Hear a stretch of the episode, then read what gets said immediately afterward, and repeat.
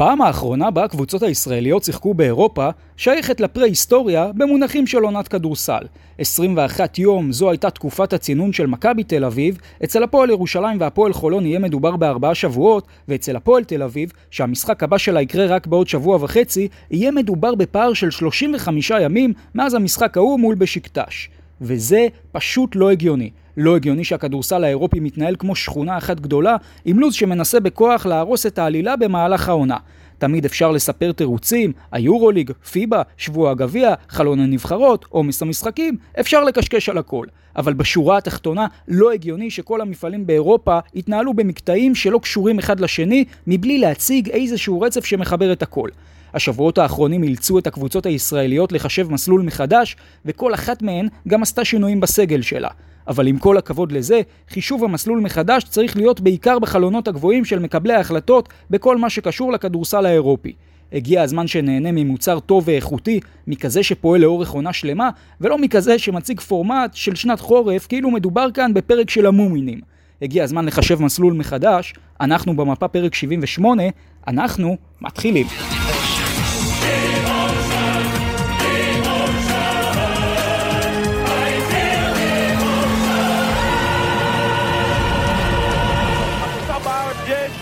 אנחנו במפה ואנחנו נשארים במפה, לא רק בספורט, אלא בהכל. אנחנו במפה, פרק 78 שלנו, ברוכים הבאים לשעה של כדורסל באוטוסטרדה הכי מהירה באירופה, אני נייט דרור, והיום אני שמח כאן אה, לארח את אה, תמיר ירדן אנגלר. אה, שבוע טוב תמיר, מה שלומך? שבוע טוב דרור, מה נשמע? איזה כיף להיות כאן, כבוד גדול. כבוד גדול גם בשבילי, ספר קצת למאזינים שלנו, מי שפחות מכיר אותך מהשידורים של הליגה הלאומית, קצת על הרפרטואר. אה, כן, אני אוהב אה, להגיד אה, על עצמי שכל עוד אין שידור בערוץ הספורט או בערוצי צ'רלטון, אני כבר אמצא את עצמי מגיע לשידורים, אם זה באיגוד הכדוריד, אם זה בהתאחדות לכדורגל, וכמובן, כמו שאמרת, איגוד הכדורסל, ליגה לאומית ווינר, הליגה הלאומית לנשים וליגת העל לנערות א', שזה הפרויקט האישי שלי. ואתה יודע, אתר את המגרשים עם שני ילדים בבית, לא קל, אשתי מלכת עולם, ונהנה מהחיים. זה הכי חשוב, זה הכי חשוב. אה, לפני ככה שאתה יודע, נצלול אה, לכל הפרק אקטואליה שלנו, שסוף סוף יש פה קצת אקטואליה והישראליות והכול, אה, איך זה לצפות בכדורסל, אתה יודע, לא, לא נוצץ כמו שאנחנו כאילו הולכים לדבר עליו, מה, מה ההבדלים? תשמע, אני אגיד את זה ככה, זה אחד המשפטים שתמיד אומרים עליי, לא משנה כמה אתה נמצא ב... אתה יודע, באירוע מסוים שקשור לספורט במיוחד, כולם מתרגשים, כולם שמחים, אבל אף אחד לא מתרגש כמוני. Uh, אתה יודע, לא משנה היכן זה, לא משנה איזה מגרש, לא משנה באיזו התמודדות ומי מול מי, אני תמיד אמצא את הדברים המרגשים שם, לצורך העניין יש משחקים שנגמרים גם על הפרשים גבוהים, אז אתה תתרכז בהאם כך וכך ישבור את שיא הריבאונדים. לצורך העניין, גם משחק שלאורכו הוא בסביבות ה-20 הפרש, אותי זה לא מעניין, אני אגיע לרבע האחרון וכרגיל אני אקבל את המשחק הדרמטי שלי והצמוד, לראיה עונה קודמת, במשך חודשיים וחצי ראיתי לא פחות מ-16 הערכות, אוקיי? משחק אחד עם שלוש הערכות, שלושה משחקים עם שתיים, וכמו שאמרתי, מגשים חלום בכל מקום וזוכר את הרגע ששיחקתי בפיפא ודיברתי לעצמי ואף אחד לא היה קשור לזה וכבר שם התרגשתי אז כמובן שלא משנה היכן ישימו אותי אה, עם המיקרופון אני את שלי אעשה וכמו שאמרתי קודם נהנה מכל דקה לא משנה היכן וגם מקבל יופי של דרמות אין ספק, אין ספק, יש לך גם שידורים מרשימים מאוד, uh, ככה, גם uh, בליגה הלאומית, לפחות מה שאני עוקב, אני גם ממליץ פה לכל המאזינים שלנו, ככה, לעקוב אחריך, גם בפייסבוק, גם אחרי השידורים שלך, מומלץ, הרבה פעמים ימי שישי, זמנים נוחים, אה, מה יהיה לנו בפרק, אז סוף סוף, אה, פרק אקטואליה, אנחנו עוד מעט גם נדבר פה על הפתיח ככה ועל המונולוג שנתתי. אה, כמו שאתם מכירים, אנחנו נתחיל את השבוע גם עם כל מיני נושאים חדשים שהיו פה, כותרות, מכבי תל אביב, הפועל ירושלים, הפועל חולון, גם הפועל תל אביב, מה שקורה קצת ביורו-קאפ. תמיד אני רוצה להתחיל מה... ממה שבעצם אמרתי פה בפתיחה. אני לא יודע אפילו איך לתאר את זה, אבל אתה, אתה מכיר את הסדרות האלה ש... מתחילים טוב, כאילו יש לך עשר פרקים, עשרים פרקים, אז מתישהו יש לך, בדרך כלל זה גם קורה באיזה סצנה מאוד uh, טובה, uh, זה פרק עשרים, פרק שלושים, והסדרה uh, יוצאת לברייק של חודשיים, שלושה, ארבעה, ואתה כבר לא זוכר את הסצנה, לא זוכר כלום, וחוזרים, זה עוד בסדר, בדרך כלל כשחוזרים, אתה גם כבר עם שחקנים חדשים, זו הבעיה כרגע. זה בדיוק. עכשיו, אני רוצה לטעון, תשמע, אנחנו פה היינו בהפסקה של קיץ שלם, קרו פה אירועים של קיץ שלם, כלומר, איך אנחנו בכלל יכולים אה, וצריכים להתייחס לנקודה הזאת שאנחנו נמצאים בה? יש לך קבוצות שכאשר יצאנו לפגרה, אה, הוגדרו אה, במרכאות במשבר, לא נכנסו טוב לעונה, יש לך קבוצות שפתחו את העונה בצורה הכי מדהימה שיש, ופתאום קיבלו חודש ללא משחקים, וזה בדיוק מה שאמרת, זה לחשוב ש... אה, אהבתי גם מה שאמרת בפתיח על המומינים, שפשוט הלכת למקום הזה שזה שנת חורף, וזה לא דובים, זה שחקנים שהם ספורטאים ויש, והם יודעים יפה מאוד לעמוד בעומסים והכל, ופתאום קוטעים להם את זה, וחוזרים, אתה יודע, אומרים, אנחנו נתראה עוד חודש, לפעמים עם הפועל תל אביב אפילו קצת יותר, וזה ממש, אה, אפשר להסתכל על זה תסמונת אה, עבר עוד קיץ במהלך הקיץ, למרות שזה נקרא חורף, והעונה מתחילה מחדש.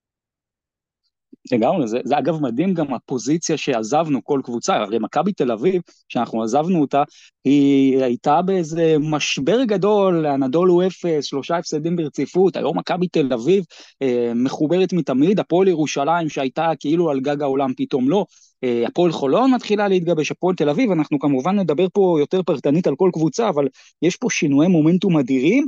אה, לפני שאנחנו, אתה יודע, גם נתחיל אה, ככה יותר להיכנס לעניינים, חייב לדבר איתך על משהו שעלה בשבוע האחרון, באופיניון דה מלאגה, איזה דיווח שאולי מגיעים להבנות לאט לאט, פיבה, יורו קאפ, ככה לאט לאט אולי זה כן קורה, אמ, אני חושב שלא היה שם יותר מדי, גם מי שקרא את הידיעה באתר הספרדי, כמובן שאני מאוד מחבב של מלאגה, אבל לא היה שם יותר מדי, אתה יודע, איזה סוג של התחממות במגעים, כמו כזה שיחות השלום, שתמיד אתה בטוח גם שמישהו יפוצץ את זה מתישהו, אבל זה לדעתי פותח את הדיון ואת השאלה, אמ, קודם כל, מה, מה דעתך בכלל על העניין הזה של, של מפעל מאוחד של FIBA ו EuroCup, וגם של העתיד של הקבוצות הישראליות, האם אולי צריך להתחיל לחשוש, כי מפעל מאוחד הרבה פעמים זה פחות קבוצות, אין מה לעשות. יש לך היום 32 קבוצות FIBA, 20 קבוצות EuroCup, לא יהיה מפעל מאוחד של 52 קבוצות, אם וכאשר הוא יקרה, אה, לפי BasketNews אגב ב-25-26. איך אתה רואה את זה? אמ, מהבחינה הזו אפשר לחלק את זה, האם אתה מסתכל על זה במגמה ישראלית או אירופאית. כי מבחינת הקבוצות באירופה זה דבר מבורך, זה דבר טוב מאוד, זה דבר שיש לשאוף אליו. מבחינתנו, במיוחד עם מה שהולך כאן אה, בחודשים האחרונים, שכל פעם אנחנו רואים שאין מה לעשות, תמיד ידענו את זה, ועכשיו אנחנו מרגישים את זה אה, ביתר שאת, לא אוהבים אותנו. לפעמים אנחנו גם מגיעים עם המטען שלנו והמשקל ולא רוצים אותנו במקום מסוים, וכאן יכול להיות באמת, אה, אני לא אקרא לזה תירוצים, אבל סיבות שיגרמו לדחוק עוד ישראלית החוצה, ולפי מה שאני רואה, כל שריון שיש לכל קבוצה, במיוחד מהמזרח התיכון, אצלנו במיוחד בארץ כמובן, אה, מאוד בספק, אה, זו בעיה מאוד מאוד גדולה, אה, אבל שוב, בפריזמה האירופאית, אם אתה מסתכל על זה, זה דבר מאוד מבורך, רק חבל שאותנו לא מכניסים באותה הקלחת. לגמרי, לגמרי. אני אגב רק אומר דבר אחד בעניין הזה, בתחילת העונה דיברנו פה הרבה, גם עם ההדחה של הישראליות uh, מהיורופ קאפ ועם כל מיני מלכודי 22 שעשו להם. אני מאוד מקווה שמי שצריך לעבוד מאחורי הקלעים, עובד מאחורי הקלעים. עכשיו, אם הוא עובד טוב מאחורי הקלעים, אנחנו גם אולי לא צריכים לדעת מזה והכל בסדר, אבל אני מאוד מקווה שאנחנו לא נגלה פה בקיץ שאנשים ישנו על האף, כן, גם אם תהיה סיטואציה שחלילה המלחמה תמשיך ותמשיך ותמשיך, זו נקודה שאני ככה שם אותה בסוגריים, נחזור אליה עוד פה מתישהו בפרקים מתקדמים יותר, אבל זה חשוב. אה, אגב, אה, בקבוצת הוואטסאפ שלנו עשינו גם אה, בשבוע האחרון כמה סקרים, שככה אני אשמח לדבר איתך ממש בקטנה עליהם. אתה יודע, שאלתי את החבר'ה האם פארקר הוא השחקן הכי טוב שהיה באירופה, 40 אחוזים ענו לנו שכן, 60 אחוזים אומרים שלא. ו-60 אחוזים טועים. כן, האמת גם אני חושב שכן, לפחות בתקופה שלו באירופה, אתה יודע, אפשר להתווכח נגיד שחקנים, לא יודע, כמו לוקה וכאלה שכבר יצאו וזה, אבל בתוך אירופה, אנטוני פארקר לדעתי הוא הכי גדול. אה, האם לברון הוא השחקן הכי טוב ששיחק את המשחק אי פעם? מה אתה אומר? תשמע, כל פעם שאנחנו נותנים לזה נתונים ללמה לא, הוא מוכיח לנו דווקא למה כן, והוא עומד בעומסים שאף אחד לא עמד לפניו, עם כל הכבוד. אה, עכשיו, עזוב את ההגנות שהיום קצת זזו הצידה, אבל הוא מוכיח כל פעם שלמשחקים המכריעים הוא שם. וככל שהוא מתבגר הוא גם מפעיל יותר את החברים שלו וגורם לאנשים מסביבו להיות יותר טובים.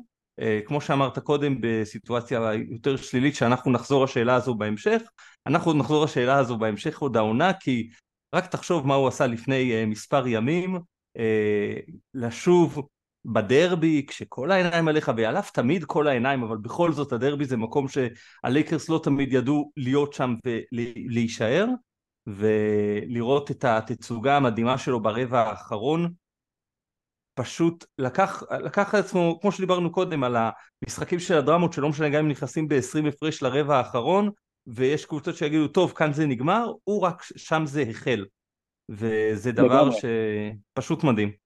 לגמרי. אגב, אה, אם אני זוכר נכון, רחוק 8 נקודות מה-40 אלף אה, לברון ג'יימס, אבל אצלנו בקבוצה רק 35 אחוז אה, אומרים שהוא היה הכי גדול בכל הזמנים בהיסטוריה אי פעם, 65 אחוזים אומרים שלא, אני מניח שאם היו פה עוד שמות הוא היה המועמד המוביל, אבל זה מעניין. בכל מקרה, אנחנו נביא לכם פה גם בחלק של הפועל תל אביב סקרים גם על עופר ינאי, האם יש דמיון לאורי אלון, גם דסטי אנס, אז ככה שווה להישאר עד הסוף. אה, אבל מכאן בואו נעבור לכותרות של השבוע שלנו. תמיר, מה הכותרת שלך? אה, הכותרת שלי זו הבירוקרטיה שנכנסה פתאום אה, לכדורסל, במיוחד בשבוע האחרון שהרגשנו את זה, באו בטענות אה, למכבי תל אביב על אה, כן שיתוף ישראלי, לא שיתוף ישראלי, או כן רשמו בטופס, לא רשמו בטופס. אני מאוד אוהב את מה שקרה בעצם לפני השבת, שבאו בטענות להפועל תל אביב, כי אני לא רוצה לתפוס כאן אף צד.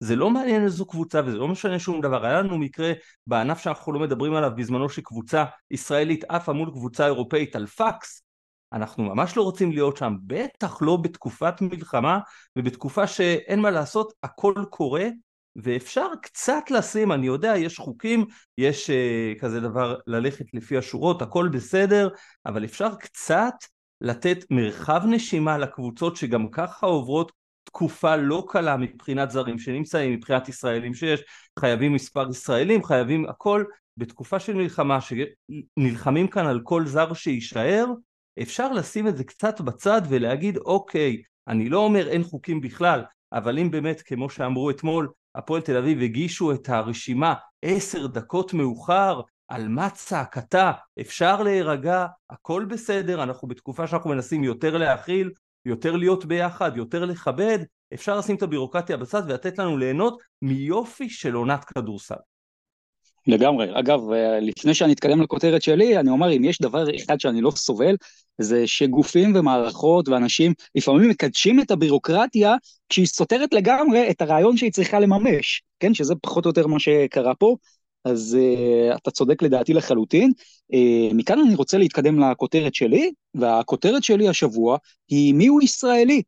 אה, לא מי הוא ישראלי מבחינת התעודת זהות, אלא מי אמור להיות זכאי למעמד מיוחד של ישראלי לפי החוקים שנהוגים בליגת העל בכדורסל, האם כל אחד, כמו שיש היום, או אולי שכן שווה להתחיל לעשות פה כל מיני חלוקות, ואני רוצה לצאת אה, בעצם המלצה למנהלת הליגה, לאיגוד הכדורסל, בואו רגע קחו מחשבה, תשנו את החוקים. כי לא הגיוני שיש מצב שבו ישראלים בכירים, אה, תאורטית נהנים מכל החוקים, משדרגים בזכותיהם את החוזה שלהם, אתה יודע, עשרות, מאות אלפי דולרים לפעמים בשנה, נטו בגלל המעמד המיוחד בליגה, אבל שעל הנייר לפחות הם לא חייבים לתת כלום בתמורה, זה רק מרצונם הטוב תאורטית, בטח גם כשאנחנו נגיע לענייני נבחרת וכאלו. אה, ואני רוצה להציע, קודם כל, אני מבחינתי ש, שלא יהיו חוקים ישראלים זרים, שנלך רק על הרמה, כן צריך לומר ביושר שיש העדפה היום בחוק, אה, בחוק של המדינה, אגב, אוטומטית לשחקן זר, כי אם אני בעלים של קבוצה ויש לי 200 אלף דולר בכיס, להביא שחקן זר יהיה לי יותר זול מלהביא שחקן ישראלי בגלל ענייני המיסוי, וזה דבר שצריך להיפתר, אבל אני רוצה להיות פרקטי ולהציע הצעה כזאת. בואו תעשו בעצם משהו כזה שאומר שיש מעמד של ישראלי מיוחד. מה זה ישראלי מיוחד? שחקן שמוכן לחתום על, משחק, על מסמך בתחילת העונה שבעצם אומר דבר כזה, אחד, הוא מחויב לנבחרת, לא משנה מה, תמיד, אגב, לפני הקבוצה שלו, וגם אם יש אה, אימון של הנבחרת על משחק יורוליג שהוא משחק אה, בקבוצה שלו, הוא מחויב לנבחרת. אה, שתיים, כדי שגם לא יהיו פה כל מיני טיעונים, הבריז, לא הבריז, היה חולה, לא זה, היה ולא הגיע לנבחרת, לצורך העניין, מהסיבה הכי מוצדקת שיש, משחק הבא בליגה הוא לא יכול לשחק. ושלוש, הייתי מכניס פה גם אלמנטים של התנדבות בקהילה. עכשיו, נגיד במקום חמישה זרים כמו שיש היום, אפשר לשנות את זה לשישה זרים סלאש ישראלים שלא הסכימו לחתום תחילת עונה על המסמך, ו, אה, והשאר בעצם אתה מחויב כקבוצה להעמיד ישראלים אה, שהם בעצם חתמו על המסמך הזה, שאומר שלא משנה מה, אם הנבחרת תקרא להם הם יהיו שם, אה, ובעצם ליהנות מהמעמד, וככה יש פה לפחות יחסי גומלין. זו הדעה שלי, לא מתייחס פה לאף שחקן ספציפי כזה או אחר, אבל עלתה השבוע הסוגיה הזאת הרבה פעמים גם בעניינים של שחקנים מסוימים, ואני חושב שהגיע הזמן לפתור את הסאגה הזו. מיהו ישראלי? זו הכותרת שלי, אני רק גם אוסיף בסוגריים, הייתי אולי גם, אם אני מנהלת הליגה או האיגוד, נותן פה מעמד מיוחד לשחקני רוקי, כאלו שעוד לא שיחקו בליגת העל, ישראלים, אה, היה פעם עניינים של כרטיס כפול וכאלה, שווה אולי להמשיך. אה, מה אתה אומר? אני, הדבר הראשון שהיה לי ברגע שאמרת את זה, מגיע שחקן מהיורוליג ולא מקבוצה ישראלית לצורך העניין והקבוצה לא משחררת אותו וגם הקבוצה משחק אחר לא תיתן לו עונש כי לא מעניין אותה האיגוד הישראלי מה אז אתה עושה במקרה הזה? לצורך העניין ים הדר מוזמן אה, שרס לצורך העניין כרגע הוא המאמן לא משחרר אותו מה אז קורה בחוקים שאתה מכניס כאן? אה, פשיטה, אז במקרה הזה ים הדר לא, לא ייחשב בתחילת העונה ל, לישראלי שזכאי למה שהצעתי בליגת העל. כלומר, אם ים הדר באמצע העונה תהיה סיטואציה שהוא אה, ירצה בעצם לפרוש מהקבוצה שלו ולהתקדם לקבוצה ישראלית, הוא יחשב כשחקן זר. מאוד פשוט. זה, בסוף אתה לא יכול לדעתי להגיע למצב שאנחנו בלי יחסי גומלין מסוימים, לפחות על הנייר, ואתה יודע מה, בוא, בוא נשים את זה גם בקונטקסט. נגיד הסיפור של תמיר בלאט, אה, שאני כבר אומר מראש, שאני יכול להאמין לגרסה של תמיר, כלומר, אה, באמת לעניין, ואתה יודע, השאלה עולה פה איך שחקן היה פצוע, ואחרי יום נותן הצגה מול אה, רמת גן, לא יודע, יכול להיות שבבוקר כאב לי הגב ולא יכלתי לעזור לשכנה להוריד את המקרר, ובצהריים לא כאב לי הגב והייתי יכול להעלות את המקרר הפרטי שלי למעלה לבית. הכל יכול להיות. יש כאן עניינים של נראות, נכון, אבל אולי שווה רגע להתייחס לבעיית העל ולא רק לעניין הנקודתי הזה. קודם כל ענית לגמרי, הוצאנו את המשוואה וסידרת את מה שלא הבנתי כנראה במה שאמרת לפני. Uh, עכשיו, uh, גור שלף דיבר על זה בימים האחרונים, שמבחינתו uh, נבחרת ישראל זה המילואים בעצם של השחקנים uh, הישראלים. Uh, נכון שיש גם שחקנים שגם עושים מילואים וגם נבחרת ישראל, ויש אחד כזה שאנחנו תמיד שמים לנגד עינינו בצפון, ברק פלג, אבל אני אדבר על הנבחרת עצמה uh, והכל, ולכן מה שאתה אומר הוא מאוד uh, הגיוני. Uh, גם מה שאמרת לתת בעצם את החוקים לרוקיז זה בעצם הדובדבן של החוק הזה כי אתה אומר אוקיי מצד אחד אני שם כאן סוגריים ומכניס אותם למסגרת אבל אני גם נותן את הממתק לבוא בגיל הצעיר ולחנך למקום יותר טוב. ולכן אה, אני מוכן להעלות איתך את זה למעלה ו... וכבר מישהו יפיל לנו את החוק הזה במהלך הדרך אתה יודע איך הדברים עובדים כאן אין מה לעשות בואו נדבר על נבחרת ישראל קצת, כי בכל זאת הייתה פה אה, לפני שבוע גם אה, נבחרת אה, יצאה למשחק בפורטוגל ואז סלובניה. אה, ניצחון דחוק מאוד על הפורטוגלים, סלובניה הפסד קצת פחות דחוק. מה, מה הייתה ההתרשמות שלך? שמע, לאחר הניצחון על פורטוגל היו כאן תגובות שאני אני בהתחלה, אני ראיתי את המשחק כמובן, אבל מבחינת התגובות אם הייתי, אתה יודע, מגיע מבחוץ, ורואה את הכותרות, הייתי בטוח שהפסדנו את המשחק וגם שנראינו חרפה. לא בדיוק לא לכאן ולא לכאן, קודם כל ניצחנו, משחק חוץ בתקופה לא קלה, עם נבחרת שלא יותר מדי מתאמנת, כי אין מה לעשות, אנחנו במצב בעייתי, אנשים שוכחים את זה כי אנחנו מנסים לקיים שגרה מסביב ואירועים והכל, אבל מדינה במצב מלחמה, אוקיי? לא עם אווירה הכי אוהבת בכל מקום שאנחנו מגיעים, וזה משפיע על השחקנים לא משנה היכן הם, ולכן קודם כל ניצחון ובחוץ לא רע בכלל. לא מעניין כרגע, הכדור היה נכנס בשניות האחרונות, לא היה נכנס, היינו מדברים אחרת, אבל סך הכל שני משחקים לא פשוטים, יצאנו עם אחת אחת, כמו שאמרנו מול סלובניה הלך אה, פחות טוב, ועדיין החלון הזה נגמר עם אחת אחת, ממשיכים הלאה, מתחברים לאט לאט, מקווים לטוב, ונבחרת פורטוגל זו נבחרת שבזמנו כבר סיבכה אותנו בלא מעט מצבים, אם כך שאנחנו כרגיל אוהבים להגיד על כל מי שלא קשור לכאן קצת שהוא דייג, אז הדייגים האלה כבר דגו אותנו בחכה שלהם, לצאת משם עם ניצחון, לוקחים את זה הלאה וממשיכים קדימה. כן, תשמע, סך הכל אה, שני משחקים ראשונים, נבחרת לדעתי לא שיחקה טוב, אבל uh, בסוף uh, לקחת אחד משתיים במשחקי חוץ, ביורו בסקט, אתה יודע, אתה צריך את שלושת המקומות הראשונים שם בבית של הארבע קבוצות, כנראה נשתתף, אז uh, בסדר, את זה נשאיר את הצהרות האלה לזמנם, בואו נתקדם לקבוצות הישראליות uh, באירופה. בואו נתחיל עם היחידה ששיחקה בשבוע הקודם, מכבי תל אביב, uh, שאם אתה זוכר, אחרי שבעצם מכבי סיימה את המשחק מול הנדולו, התגובות גם ברשת, uh, זה היה נראה גם קצת אולי בתוך המועדון לפעמים, שהעונה בדרך לאבדון. היום מכבי תל אביב uh, מתחילה להיראות כמו קבוצה, אתה יודע, כמו קבוצה של התקופה הזאת לפני שנה בדיוק. כאילו אולי, אולי, אולי, מכבי תל אביב עושה בדיוק את מה שהיא עשתה בעונה הקודמת. מה שקורה כאן בזמן האחרון זה הפך להיות ממש תסמונת נילסן שהיה בזמנו בנבחרת ישראל. כל תקופה טובה עושים ממך אלוף אירופה, כל שני הפסדים, שלושה צמודים, לא צמודים, שמים אותך מתחת לאדמה, וזה פשוט לא יכול להיות. אה, עודד קטש שומר על משחקים טובים ורמה גבוהה ברוב המשחקים, מדי פעם יש את הנפילות, שוכחים מה עובר את הקבוצה, מה עוברים הזרים שלא מכירים את המצב, וגם הישראלים שכן מכירים את המצב, אני חושב שתסכים איתי, התקופה שאנחנו נמצאים בה כרגע, גם אנחנו שעברנו כאן באמת כבר את הכל, לא זוכרים כמותה, ועדיין בלי בית, בלי יד אליהו והקהל התומך והאוהב והמלחיץ לעיתים, אבל אין מה לעשות, זה עדיין הבית של מכבי, עונה שהיא כולה בחוץ, ולהיות במרחק, או יותר נכון כרגע ממש על הפליי אין, ובתקווה לגנוב עוד שני ניצחונות ולרוץ לכיוון מקום שישי, זה משהו שגם עם הבית של מכבי היינו חותמים עליו. אז עם עונה שהיא הכל משחקי חוץ, ועם הלחץ שמופעל במועדון, והזרים שכן נמצאים, שלא נמצאים, שהיה בזמנו את הניסיון לשביתה, לכאורה כמובן, עודד קטש בונה את הקבוצה בצורה מדהימה, נותן גם את הדקות לישראלים, הדבר שתמיד רגילים להגיד, אין מספיק ישראלים שמשחקים, אין מספיק דקות במכבי, תראה את, אה, את הדקות שמקבל מנקו, תמיר בלאט שכמובן הגיע ובינתיים נותן עונה יותר טובה מלורנזו, לצורך העניין. אה, וכמובן רומן סורקין שבולט מעל כל דבר אפשרי. אגב, דיברנו קודם על אנטוני פארקר, מבחינתי ברגע שראיתי את בול, את וייד בולדווין במשחק השישי שלו במכבי, עלו לי זיכרונות משנות האלפיים. וואה, וואה, קודם כל אני רק אגיד לגבי תמיר, אה, זה מדהים איך אה, השחקן הזה נהפך לאחד מהשחקנים החשובים של מכבי בעונה הזאת, אני לא יודע אפילו אם מכבי פינטזה על זה בקיץ, ועשו לנו build-up, עשו לנו build-up שהוא יהיה ישראלי מוביל והכל, אבל אתה זוכר את העונה הקודמת, את המעמד של הישראלים, עד שבאמת ג'ון די פרץ אה, בשלב מסוים.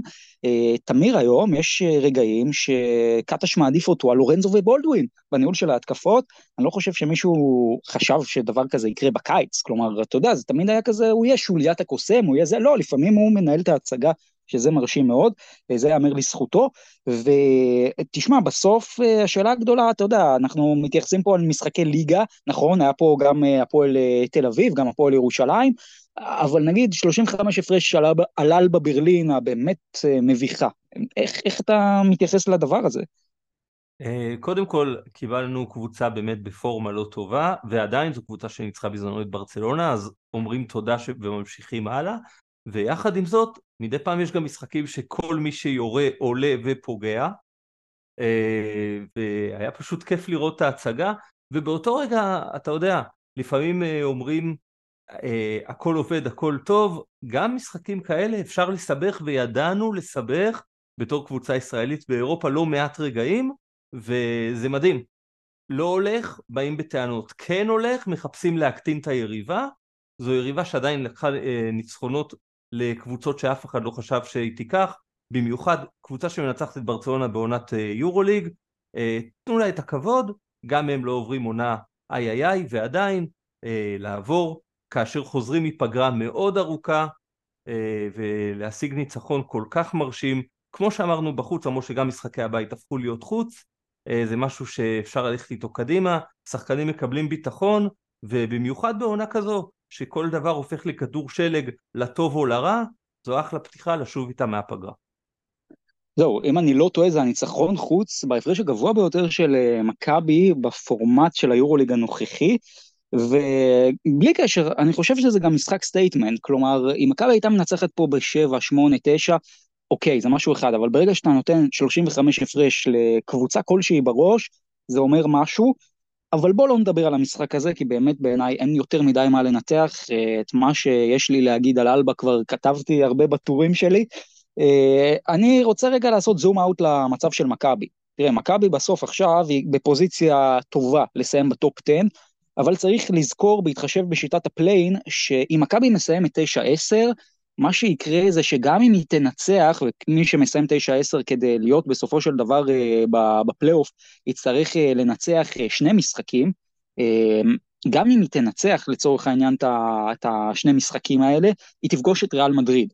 כלומר, הדרך הכי טובה איכשהו לשים את עצמך במצב אידיאלי, זה לסיים לפחות במקום השמיני, ואז אולי לקחת את המשחק play-in בחוץ, ואז כאילו אתה שבע ואתה מול השתיים, או כמובן לסיים שש שבע, זה כמובן, אתה יודע, מקום שישי גם אתה לא נכנס לכל הקלחת של ה play-in.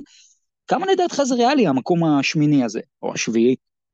בעונה מאוד מאוד מפתיעה ביורוליג, שכל קבוצה אה, ראינו כבר יכולה לקחת ניצחון בכל מקום.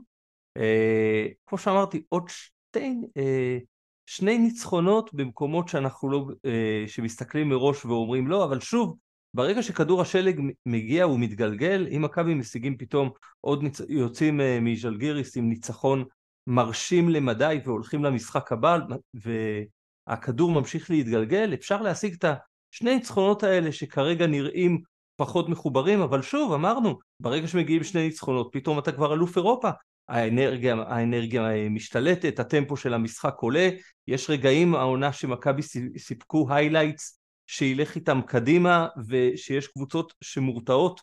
ולכן שני ניצחונות זה בעצם ההבדל בין אה, לסיים כמו שאמרנו להיכנס לשמינייה להשתחל לבין אה, ללכת למקום שישי ומקום שישי לוקח אותך לעונה אחרת לגמרי. אה, ובואו נתחיל להשיג את הניצחון השני. אה, מול ז'לגיריס שממש לא יהיה שם קל אה, אבל מכבי כבר הוכיחו שכשהם מתחילים להיכנס לפורמה מסוימת זה הולך והם משיגים ניצחונות גם במקומות שלא חשבו שישיגו שם ובואו נראה לאן זה הולך. זהו, אז אה, השבוע הקרוב, יום חמישי, מכבי מול ז'לגיריס בעצם בבלגרד, ז'לגיריס קובנה מקום ראשון בליגה הליטאית, 17-2 חיובי, ביורוליג ז'לגיריס עכשיו עם ההפסד שלה לאולימפיאקוס בעצם היא במקום ה-14, 16-11 שלילי, מרחק שני ניצחונות מהמקום העשירי שם ולנסיה נמצאת. אה, מבחינת ז'לגיריס אין ספק שמאז שטרינקיירי הגיע הוא קצת הצליח לייצב את הספינה, אבל המשחק הזה מול מכבי יהיה משחק אה, שמאוד יכול להיות שמגדירים שם כ-go win or go home, אם ז'לגיריס הולכת להפסיד את המשחק הזה, אה, אני לא בטוח שיש לה בכלל על מה לפנטז על פלייאוף וטופ 10 וכל מיני דברים כאלו.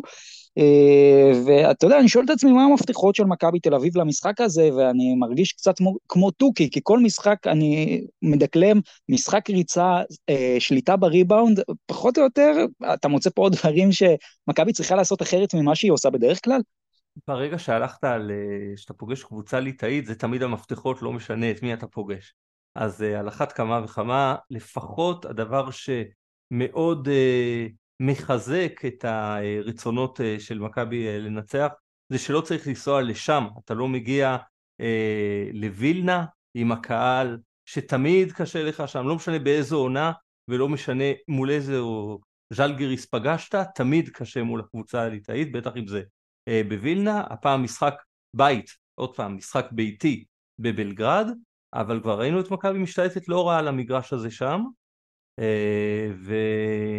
שוב, מול ליטאים אתה חייב לשלוט בריבאונד, בדרך כלל אתה לא עושה את זה, אבל זה מפתח באמת אה, לקחת, וגם אה, שאחוזי הכלייה מחוץ לקשת, ברגע שיפנו אותך, הכדורים יצללו פנימה, וזה משחק מאוד חשוב מהבחינה של מה התחלת להגיד, בלט את ג'ון די, גם על הריצה, גם על הפגיעות מחוץ לקשת, ויאללה, שיגיע כבר חמישי.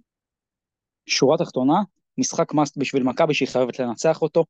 אין פה באמת אופציה אחרת, זה לא, זה קבוצה צמרת, אם את המשחק הזה מכבי לא תנצח, אז מה שנקרא השאלה היא מה. אה, אבל אה, בסדר, בוא נדבר טיפה על מה שקורה פה ביורוליג, גם היורוליג הזה שלושה שבועות לא, לא היה איתנו, שזה אגב הזוי לחלוטין, אתה יודע, אני, כמו שאמרתי בפתיח, זה עוד אה, ככה יעלה פה לא מעט בפרק. אם אתה זוכר, היה את הקטע של השני שבועות כפולים אחד אחרי השני, פתאום שלושה שבועות בלי משחקים, תגיד, באמת אני שואל, לא היה אפשר טיפה להנדס את זה יותר טוב? טיפה לרווח את... נכון יותר. נכון, נכון, גם אני מבין את הקטע של היורוליג, שאתה יודע, הוא רוצה כאילו לבוא לקראת פיבה, ולא לעשות את המשחקים על חלון הנבחרות, ושבוע גביע, אבל באמת, טובי המוחות לא היו יכולים למצוא אה, פתרון קצת יותר טוב לסיטואציה אחת בה יש אה, ארבעה משחקים בעשרה ימים, ומצד שני 21 יום בלי משחק? אה, רוצים אה, להשאיר מספיק תירוצים למאמנים, שיהיה, שיהיה על מה לדבר, אבל ברצינות, זה באמת משהו שהיה אפשר לרווח אותו נכון יותר, לבנות אותו נכון במיוחד לשחקנים, כדי שלא יגר, יגררו פציעות, עונה מאוד ארוכה, כן יש פגרה, אבל גם, גם פגרה בעונה כזו היא גם די בעייתית, כי להחז... לשמור על עצמך בכושר מספיק כדי לעלות בחזרה, לא מעט פציעות אנחנו רואים בעקבות הדבר הזה, אה, וכמו שאמרת, טובי המוחות, אפשר גם מוח אחד, לא חייב כמה, מישהו אחד שיגיד אני הולך בדרך מסוימת ויישר את מה שהולך באירופה. כמו שאמרת, ניסו פה לרצות את כולם ובעצם כולם מפסידים בדרך. בואו נתמקד טיפה בזווית הישראלית אה, שלנו, הבינלאומית ביורוליג, ים הדר.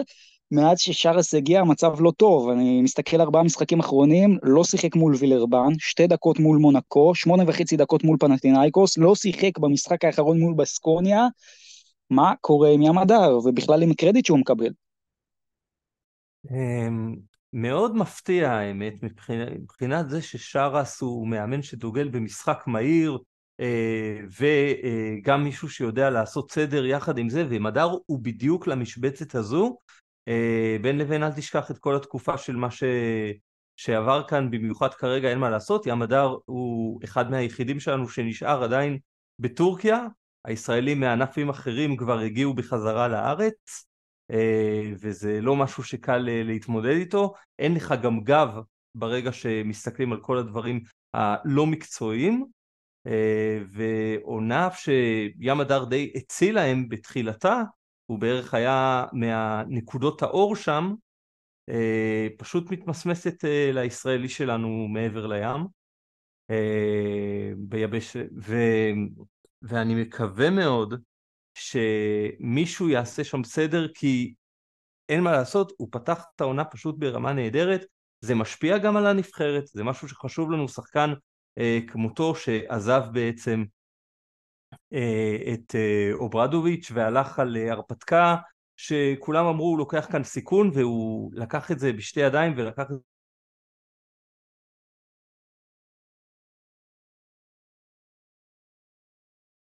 בתור מאמן זה משתבש לגמרי.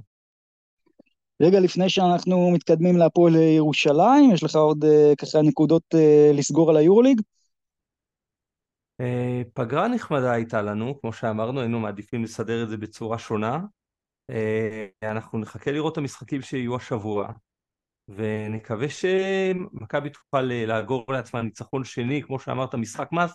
אני לא אוהב את הכותרות הללו, כי אז כל משחק הוא הכי גדול, וכל הפסד הופך להיות מאוד מאוד משמעותי, ובעונה של כל כך הרבה משחקים זה לא בדיוק כך, ולכן צריך לתת יותר אה, מרחב נשימה לצוות המקצועי של מכבי לעשות את הדברים נכון, והם בהחלט עושים את זה נכון, שנתיים לא קלות בכלל, עם יופי של קבלות, ובמיוחד מאמן ישראלי שמתמודד עם מה שעודד קצ'ה צריך להתמודד העונה, זה דבר שלא ראינו ולא היינו, את הבית לקחו לך, וקצת יותר סבלנות, עושים דברים יפים מאוד בצד הצהוב של העיר. טוב, בואו נתקדם לירושלים, שאגב, מבחינתה רוצה מאוד להתקדם ליורוליג, ואני חושב, תמיר, האם נוכל להסכים על זה שהפועל ירושלים היא הקבוצה הישראלית שהכי נפגעה מהתקופה האחרונה פה של הפגרה הזאת. שמע, מבחינת, אה, קודם כל, איבדו את המאמן, נתחיל בזה, ופתחו את העונה כן, הלא טוב בעקבות. אתה יודע, לפני הפגרה, השאלה אם התקופה פה בליגה של ההפסדים, אז אתה באמת אפשר להסתכל עליה כקבוצה שהכי חטפה חזק, כי בסוף אנחנו מסתכלים, נכון, ניצחון אה, על אה, קריית אתא ממש לפני זמן קצר, אבל אתה מסתכל על, ה, על התקופה הזאת של הפועל ירושלים בליגה, היא עשתה 2 מ-6. אז אני, אני באמת לא חושב כך מכיוון שכקבוצה ישראלית שפירקה לא מעט קבוצות באירופה ועדיין הפסידה משחקים uh, בארץ כי שם יותר זרים ופחות וחלק הגיעו וחלק לא ועם המאמן הזמני שהיה uh, ועדיין לפני uh, מספר דקות ניצחו את קריית אתא המרעננת הרשמי של ליגת ווינרסל בצורה די משכנעת ב-14 הפרש אה, משחק שירושלים שלטה די לאורך אה, כל המשחק ולכן יהיה בהחלט מעניין לראות את המשך העונה. אני לא חושב שהם כל כך נפגעו שוב כי כמו שאמרנו באירופה זה לא השפיע עליהם, דיברנו בעונה כזו יש מומנטומים, יש ירידות וכל דבר הופך להיות הרבה זמן ועכשיו עם הפגרה אני לא חושב שזה כל כך אה, השפיע על האדומים ואנחנו נראה, מצפה להם משחק מאוד מאוד מעניין ומשם נראה לאן זה הולך. זהו, אז רגע לפני תנריף בוא נדבר על מה שקרה בהפועל ירושלים בשבועות האחרונים. קודם כל בואו נתחיל מאיתי מוסקוביץ', שאפשר לומר אה, מוסקוביץ' מכה שנית, כלומר אה, זה נהפך פה לתרחיש גל מקל שאומר לא ועוד פעם לא, אה, מי יודע אולי הוא יום אחד יתמנה לאיזה, אתה יודע, דמות מקצועית בהפועל ירושלים אחרי שהוא, יהיה, אחרי שהוא יפרוש. אבל uh, עכשיו באמת בלי ציניות. Uh, יש כאן בעיה מאוד גדולה עם מה שקרה להפועל ירושלים עם איתי מוסקוביץ', שבאמת יש פה אולי אפילו איזו השפלה מסוימת, כי בוא, מוסקוביץ' זה לא עכשיו אה, שיין ארקין, אם שחקן כזה אומר לך פעמיים לא, זה אומר דרשני. אבל אני רוצה לטעון משהו אחר. הבעיה של הפועל ירושלים, לדעתי, היא לא שמוסקוביץ' סירב לה. הבעיה של הפועל ירושלים זה שהיא הגיעה למצב שהיא חושבת שהיא צריכה את איתי מוסקוביץ', או שהיא בכלל בעצם מבינה שהיא צריכה פה שחקן שיציל את העונה בעמדה הזאת. זאת הבעיה של הפועל ירושלים, ופה אה, הז'אנר החביב עליי, אני אחזור למה שקרה בקיץ, יאמר לזכותי, אמרתי את הדברים בזמן אמת. הקיץ של הפועל ירושלים לטווח הארוך אולי היה חיובי, אולי היה טוב, אולי המערכת גדלה, אבל לטווח הקצר, הפועל ירושלים התעלמה באופן מובהק מכמה נורות אדומות אה, מעבבות ובוהקות, כמו סוגיית אה, הרכז, כמובן גם העניין הרכז הישראלי, אה, העניין שאולי זוסמן וקורנליוס דורכים אחד על השני, הרבה מאוד דברים שהיו מאוד מאוד תמוהים, ושאני מאמין ש-95% מהמאמנים שיש היום באירופה, אם הם היו שם, לא היו עושים את הדברים האלו, ובסופו של דבר, אפשר לומר שלאורך כל העונה, היא מגלה שהיא משלמת על זה את המחיר. יחד עם זאת יש להם אה, קאדר מספיק חזק, פחות בישראלי כמו שאתה אומר, אבל גם, שוב, אה, חזרת עכשיו אה, מפגרה, הכל מתחבר מחדש.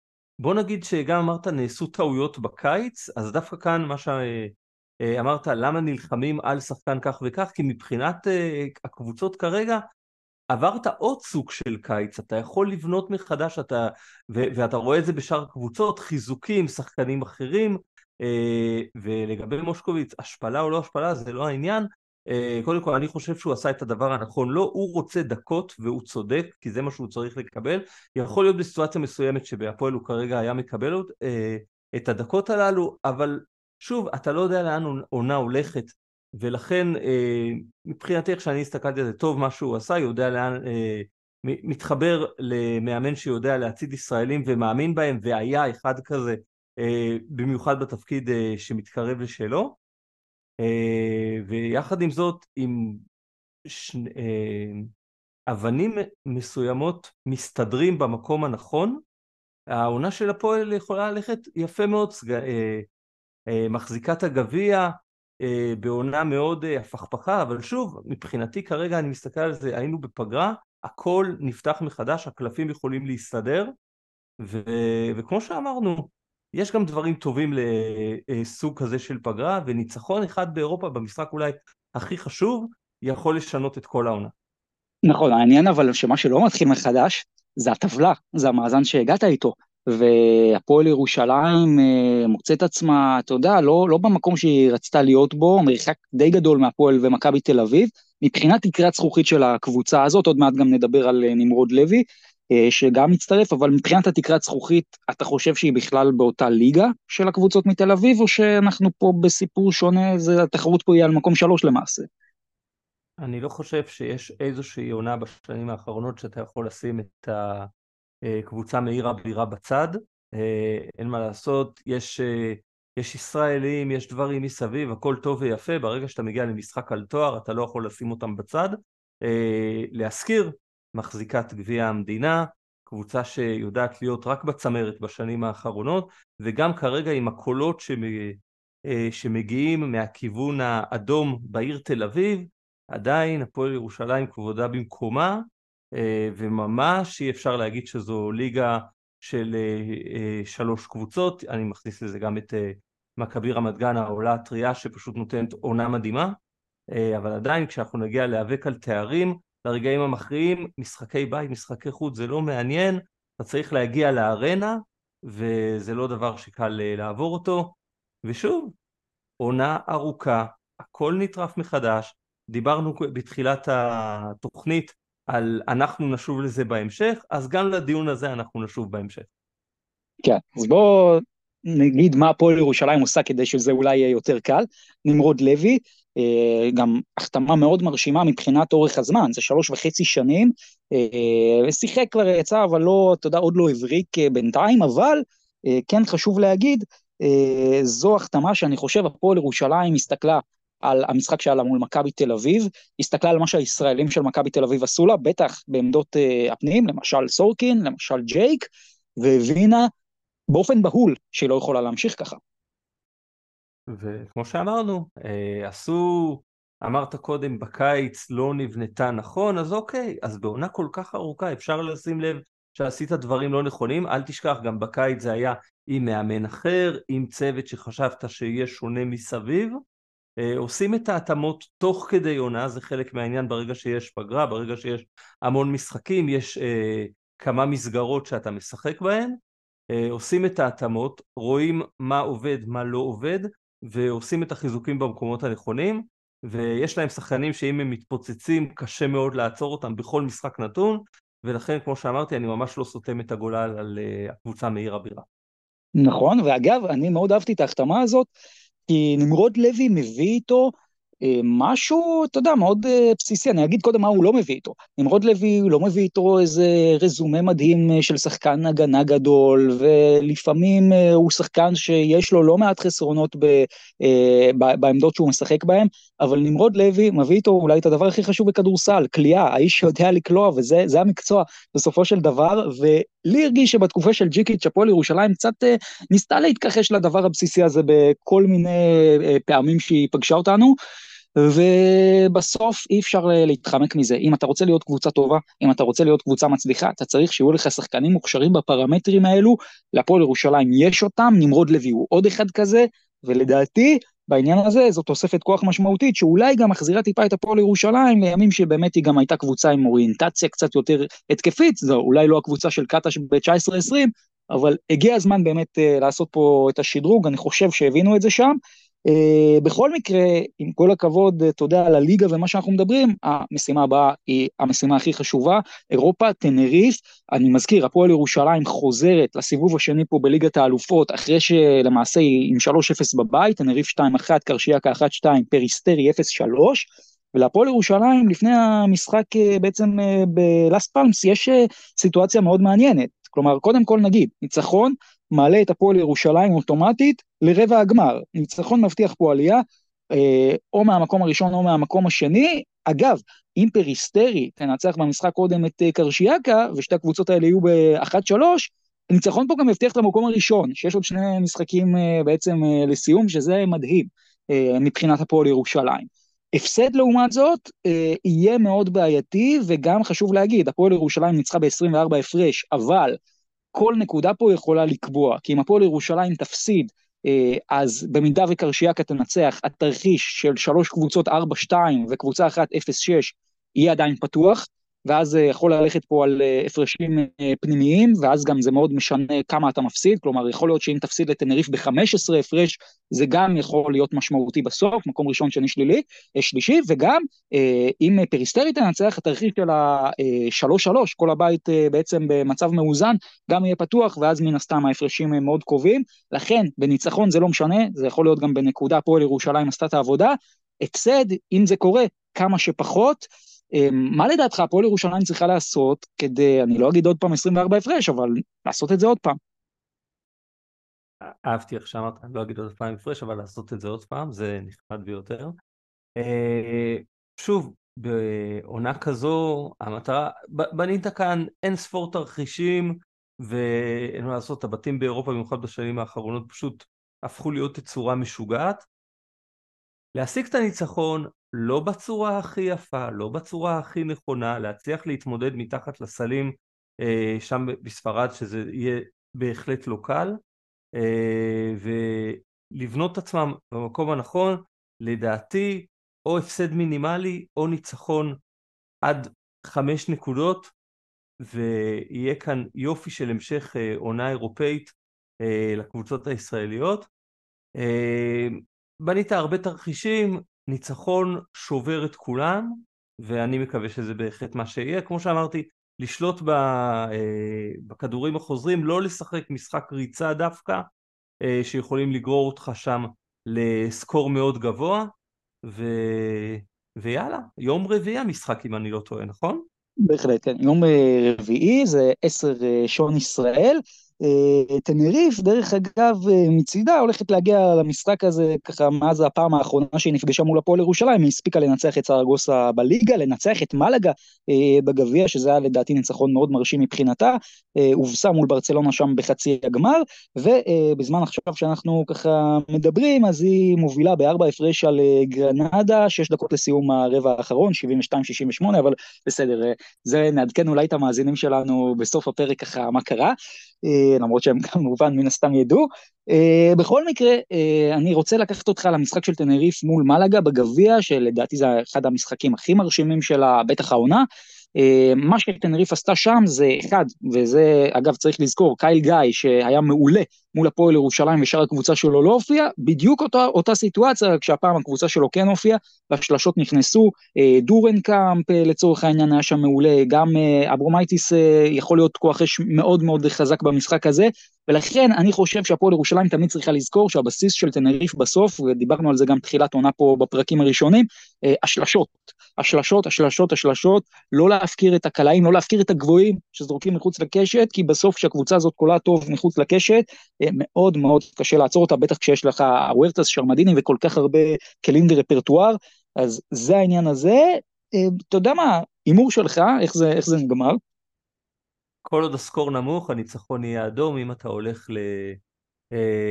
להרבה אה, נקודות שיקלעו, כמו שאמרת, כוח אש בלתי רגיל אה, בפינות, ואסור להגיע למקום הזה. טוב, אני חושב שהפועל ירושלים תפסיד, אה, בחד ספרתי, כמובן מקווה שלא. אה, אבל ככה לי זה מרגיש שזה ההימור שלי, אבל תשמע, אם הפועל ירושלים תנצח את המשחק הזה, זה הישג מרשים מאוד, זה הישג מרשים מאוד, אה, הרבה דיברו על זה שאולי תנריף זה יהיה 0 מ-2, אני חשבתי שזה יהיה 1 מ-2, אבל אם זה יהיה 2 מ-2, זה באמת תרחיש שלא הרבה ציפו לו. זה לגבי הפועל ירושלים, בואו נדבר טיפה לגבי הפועל חולון, שניצחה גם uh, לפני כמה ימים את הפועל ירושלים במשחק ענק בארנה. Uh, בואו נדבר טיפה גם על, על המגמה של הקבוצה הזאת, כי בסך הכל דיברנו הפועל ירושלים, uh, אולי לא כזה הלך לה בפגרה, סך הכל חולון בתקופת ליגה הזאת עשתה שלוש מחמש, ואני חושב, תמיר, שאפשר לומר שמאז שהרווי הצטרף לקבוצה הזאת, יש פה תקרת זכוכית הרבה יותר גבוהה באופן כללי.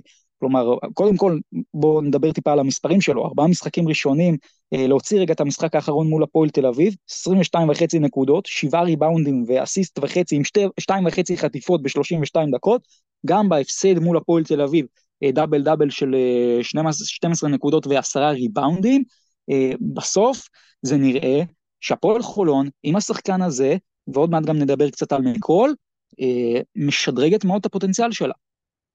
קודם כל, קווין מראה שיש אה, מה שנקרא מחנות אימונים, להתחבר לקבוצה, להגיע, להכיר את החברים, ויש שחקנים שמגיעים משום מקום, נוחתים טוב מאוד בפאזל, הם כל כך טובים שהם פשוט מבינים את המשחק יותר טוב מהאחרים, ופשוט תורמים מהשנייה הראשונה. זה פגיעה בול של צוות מקצועי, גם עם המון מזל, כי אין מה לעשות, יכול להביא את הכי גדול בעולם והוא לא יתחבר נכון, אבל uh, שרף עושה שם יופי של עבודה, וקווין פשוט מצעיד אותם לחודש מטורף, וכמו כל דבר, המומנטום הזה יכול לסחוף אותם קדימה, דיברנו קודם על אה, ליגה של שלוש קבוצות, אתה לא יכול כרגע שלא לראות את חולון נמצאת שם למעלה וחזק מאוד, אה, ופשוט עונה נהדרת של אה, הצוות המקצועי, ועכשיו גם אמור להצטרף מקול, שהוא בהחלט אה, סיפור מעניין, כל עונה כמדומני הוא פותח באוסטרליה, הוא בהמשך מגיע לכאן, יותר נכון לא לכאן, מגיע לקבוצה אחרת להמשיך שם את העונה, ראינו את זה בזמנו בליגה הסינית, את המודל הזה שהולך פשוט טוב, ואם אתה שחקן טוב, בסיטואציה כזו ואתה יודע גם לקבל את מה שייתנו לך נלחם על לא דקות אבל יודע שאתה חלק מקבוצה ולא מנסה לבוא ולהיות הכוכב הכי גדול זה יכול להתחבר נהדר והסגולים נותנים בינתיים עונה נהדרת. עזוב כרגע את, ה, את ההפסד שהם חוו אבל חודש פשוט מדהים לקהל אה, בהיכל טוטו. ושוב נמשיך ונראה לאן זה הולך כן, חד משמעית. אגב, לגבי ארווה, אתה יודע, הסיפור פה הוא מאוד פשוט.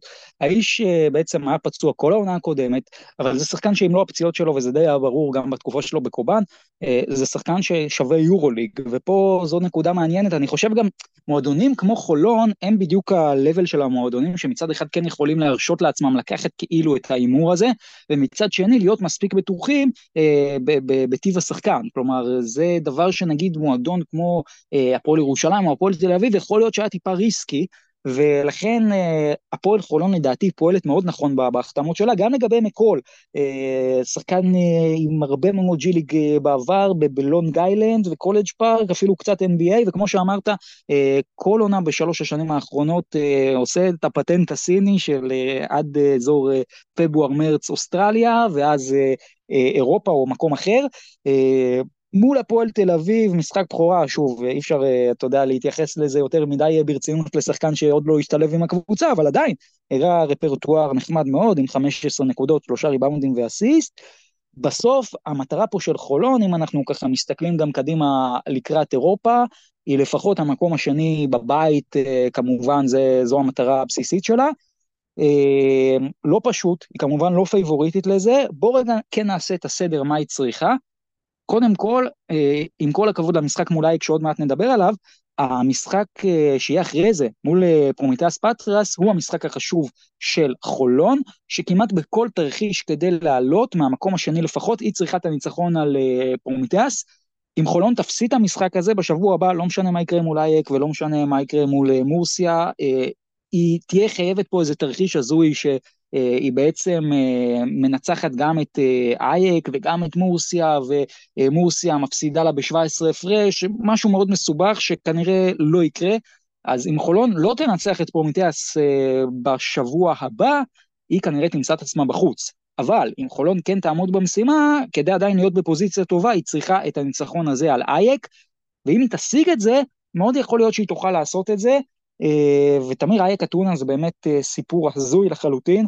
קבוצה שבתחילת העונה הייתה קונטנדרית לכל דבר במפעל הזה, אה, עם החתמות NBA, ג'ורדן מקרה, מה שאתה לא רוצה, פלאזה מפוטר, אה, אחרי בעצם, אה, בחודש האחרון יש לה מההפסד הראשון לחולון, חמישה הפסדים רצופים בכלל המסגרות, ניצחה לפני, אתה יודע, מוקדם יותר את פאוק אחרי זה, כלומר היא תגיע למשחק הזה עם ניצחון, אבל 8-11 שלילי בליגה, הקבוצה הזאת לא מחוברת, מה שכן, מה שכן יהיה שונה, קוזמינסקס, שהוא היה פצוע במשחק מול חולון, אז הוא חזר במשחק האחרון מול אה, פאוק, עשה גם 18 נקודות, שישה ריבאונדים, שני אסיסטים. אמ, איך אתה מעריך פחות או יותר את המצב של חולון לקראת המשחק הזה? אה, אני שנייה אתייחס דווקא אה, לאייק אתונה, לפעמים שחקן אחד שיוצא לך מהקאדר ומשבש לך את כל התוכניות, לא, לא לחינם כמו שאמרת, הוא נתן משחק נהדר והם גם השיגו את הניצחון.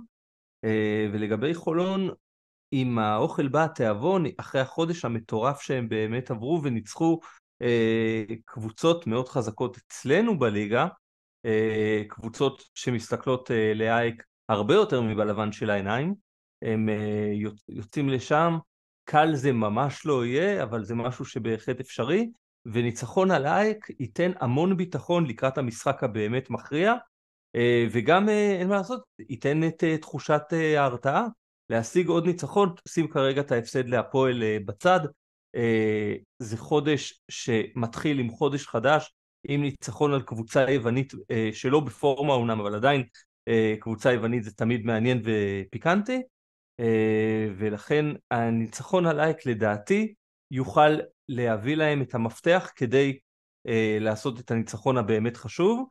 הפסד מול כמו שאמרת, הכל יהיה עדיין אצלם, אבל אז אתה כבר נכנס לרצף של שני הפסדים וכן הלאה, ושוב, בעונה כזו שעם הפגרה והכל, דיברנו על זה, אני חושב שזו הפעם החמישית שאני מזכיר את המושג הזה, אבל כדור השלג הוא מאוד מאוד גדול, ואתה לא רוצה להגיע למשחק המכריע לאחר שאתה אה, גורר לפחות שני הפסדים אם לא יותר, ולכן ניצחון על אייק אה, הוא must. זהו, ויש פה גם אגב שאלה מבחינת הפצועים, uh, שלא ברור עדיין עד הסוף מי יחזור, וכמובן אם יחזור, איך יחזור, כלומר גם אנחנו מדברים פה על ג'סטין סמית, דרו קרופורד, סי.ג'י אריס, uh, שון דאוסון, זה, זה בערך כל השחקנים המובילים של חולון, לפחות אלו שחשבנו בתחילת העונה שנמצאים uh, בחוץ. גם אם חלקים מהם יחזרו עדיין, הפועל חולון תהיה חייבת גם את היכולת הטובה של ונדווין, שכן היה טוב מול הפועל תל אביב, אה, גם לקוות שמקול קצת יותר ייכנס לעניינים, אה, וכמובן הרווי שימשיך במגמה שלו. אה, לדעתי, המפתח של הפועל חולון הוא הגנה. כלומר, אייק אתונה, וזה סיסטמטי לאורך כל העונה, ברגע שקבוצה מרביצה, ככה נלחמת, מתאבקת, היא מתחילה לאבד את זה הרבה מאוד פעמים, קבוצה קצת מדושנת, ככה היא גם נבנתה, זו פחות או יותר החולשה שלה, ועם חולון, שחק כמו שהיא שיחקה במשחק הראשון, אז לדעתי תוכל להיות בפוזיציה טובה. אה, הימור שלך, תמיר, מה אתה אומר? אה, כמו שאמרתי, אני לא אוהב להשתמש במושג הזה משחק מאסט, אבל לאור כל מה שאמרנו, זה משחק מאסט שהחניכים של, אה, של שרף צריכים לעבור ויעברו. לא יודע, טוב, אני אתפוס את הזווית הנגדית, אולי אני אלך עם אייק. אנחנו לא בחרנו את זה בהתחלה, חברים. נכון, נכון. כן, לא יודע, מרגיש לי שהשבוע הזה יהיה מאוד קשה, אבל אה, אני מקווה שחולון תפתיע אותי, אבל אם אני צריך להמר, אני חושב שאייק. בואו נדבר קצת גם על המשחק האחרון שהיה להפועל חולון, רק לא מהזווית שלה, אלא מהזווית של הקבוצה שניצחה, הפועל תל אביב, שגם הפגרה הזאת, כמו הפועל ירושלים, אני לא חושב שאפשר להגיד עשתה לה טוב. אה, מול חולון, שלושה רבעים, הפועל תל אביב נתנה את המשחק הכי טוב שלה בחודש האחרון, רבע האחרון ירידת מתח, הגיע למצב של פלוס חמש, חצי דקה לסוף, בסוף זה נגמר 12, זה הפרש שמשקר פעמיים, אבל אה, אפשר לדעתי, אוהדי הפועל תל אביב יכולים לצאת מפה מרוצים, אה, וצריך גם לדבר, תמיר, וזה כבר סיסטמטי לאורך כל העונה, תומר גינת במשחק הזה 21 נקודות, 10 ריבאונדים, בר תימור ביום הולדת שלו 18 נקודות. Uh, הצוות הזה ביחד, שוב, עם הזרים, גם שהצטרפו באמצע, ווילס וקאמינגס, הפועל תל אביב, בינתיים נראה טוב מאוד, ואם היא ככה חוזרת מהפגרה משחק ראשון, עוד מעט נגיע לעניינים של היורו-קאפ וזה, אבל אני חושב, היא יכולה להיות אופטימית. לא רק שהיא יכולה להיות אופטימית, דיברנו קודם על הקבוצות שהכי נפגעו בפגרה מבחינתי, אתה שמת את ירושלים, אני דווקא הלכתי על הפועל, כי מה שהיה לפני ואחרי מבחינת ההרגשה בקבוצה, היה כאן אה, פתיחת עונה סנסציונית עבור אה, הצד האדום של תל אביב, אה, ודווקא משם עם כל מה שקרה, ועם ההשעיה, ועם כן בצדק, ולא בצדק, ואין מה לעשות, ברגע שיש את הדברים האלה, זה גם אתה מתחיל להיכנס לדברים שלא קשורים לכדורסל, ומתחיל להתעסק בדברים שמסביב, וזו הקבוצה שנפגעה הכי הרבה במהלך התקופה הזו, ויחד עם זאת, אם ככה נפגעים מכל התקופה, ועדיין נראים נהדר ומצליחים להשתלב כל כך טוב, העונה של האדומים ממשיכה בקצב נהדר, בוא, בוא אגב רגע נדבר אולי על הפגיעה שלא הייתה כל כך קשורה לכדורסל, זה קסביר מנפורד שבעצם אה, מושה בגלל בדיקה שהוא עשה ב-15 לדצמבר. זה ענייני... גם נחמד, מתי, מתי עושים את הבדיקה, למתי באמת מפעילים את העונש. זהו, הבדיקה הייתה ב-15 לדצמבר, הגילוי היה ב-20 לפברואר, חודשיים וחמישה ימים אחרי. קודם כל, רק נגיד, כרגע האיש מושה מכל פעילות. טוב שלא חיכו לאפריל, אתה יודע, לרגעים המכריעים, כל הקבוצה נבנתה על, ואז לתת את המכה. כן, אגב, מבחינת הצפי, שוב, כרגע לא משחק, תובע דורש גם ארבעה חודשים הרחקה פלוס שישה על תנאי, יש מצב גדול שהוא לא חוזר לשחק העונה. קודם כל מעניין אותי מאוד, מה אתה חושב על, ה, על העניין הזה? כלומר, האם באמת אנחנו עכשיו, כל הבדיקות האלה, אתה יודע, יש הרי את האמרה הרווחת, כולם משתמשים, אה, וגם ככה בסוף יש את החוקים של המדינה, לא צריך לעשות פה איזה אקסטרה. מה, מה אתה חושב על זה? אתה מכניס אותי אה, לאילנות גבוהים שאני לא רוצה להתעסק איתם. אה, שוב, זה הבירוקרטיה שדיברנו עליה קודם, וכאן זה לא רק בירוקרטיה, זה גם בירוקרטיה ביחד עם חינוך, אבל אז באמת השאלה, האם זה משהו שמשפיע על השחקן לטובה או לרעה וכן הלאה. אה, כאן זה חוקים שכל עוד זה החוק, אין מה לעשות, ויחד עם זאת, אה, גם כאן, מה שלי הפריע זה בין הבדיקה לבין ההשעיה. עשיתם בדיקה, זה אמור להגיע הרבה יותר מהר, לא יכול להיות שכזאת תקופה קבוצה תבנה את עצמה על משהו אחד ותקבל פשוט את הבומבה בראש באמצע העונה ותצטרך לדעת איך להסתדר, אם זה בתוך חלון העברות, אם זה מחוץ לחלון העברות, כאן זה עוד איכשהו יצא בסדר, וזה דבר שפשוט אה, לא יכול להיות, אבל אני האחרון שיכול לעשות כאן משהו כדי לשנות זאת, וקבוצות גדולות יותר ושחקנים גדולים יותר עברו דברים דומים, אה, רק שכאן זה יכול היה באמת להפיל את, את הקבוצה, אבל יש לה את דני פרנקו, שראה באמת הכל, ויודע לנהל קבוצות בצורה נהדרת ועם סבלנות, ובונה קבוצה שמושתתת על אה, יופי של אה, משחקים של הזרים, אבל כמו שאמרת, ישראלים דומיננטיים במקומות מפתח, שיודעים מה זה להילחם כדי אה, לקחת תואר וכמה שהם רוצים אותו. ושוב, אם ככה שווים מפגרה, העונה של האדומים הולכת הכי רחוק שיש העונה. אתה יודע, אגב, לגבי מנפורד, אני מת לדעת מה, כלומר, האם הוא, האם הוא, מן הסתם הוא ידע, כלומר, ברגע שאתה עושה בדיקה כזאת, מן הסתם אתה, אתה יודע שאתה הולך ליפול בה, ו, ואיך אתה יכול לחיות בחודשיים האלה, במתח של כן, שלא, זה ככה מעניין מאוד, שמע, זה גם מעניין אם אנשים בתוך המערכת של הפועל תל אביב ידעו על הדבר הזה, או שהם גילו את זה בהפתעה מוחלטת, גם שאלה שאני ככה אשאיר אותה פתוחה, אה, אז הפועל תל אביב אה, גם עשתה שינויים בסגל, אה, מחתימה את דסטי האנס, שבתחילת העונה בעצם היה מתאזרח בנס ציונה.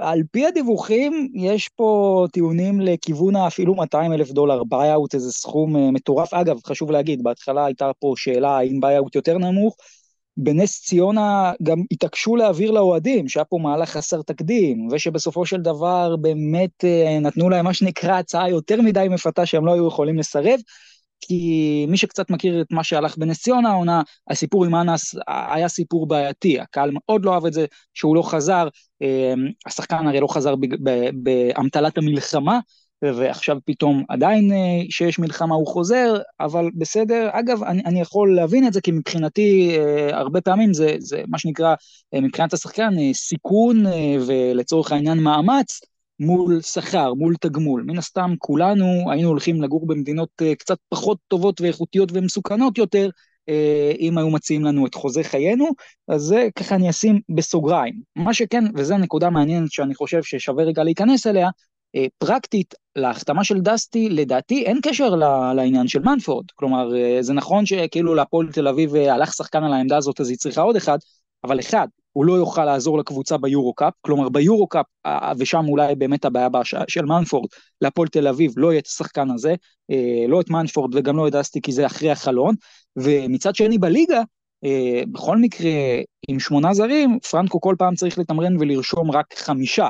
כלומר, אז כשאין מנפורד אז בסדר, עדיין יירשמו חמישה, דסטי הוא כן פאוור אה, בזווית הישראלית, שאגב, אפרופו דיברנו על הפועל ירושלים שהפסידה למכבי והבינה מה היא צריכה אולי לעשות, גם הפועל תל אביב חטפה נוקאוט ממכבי בזירת הישראלים, ולכן יש פה שאלה מאוד מאוד גדולה, האם זה אולי המהלך המנצח של העונה?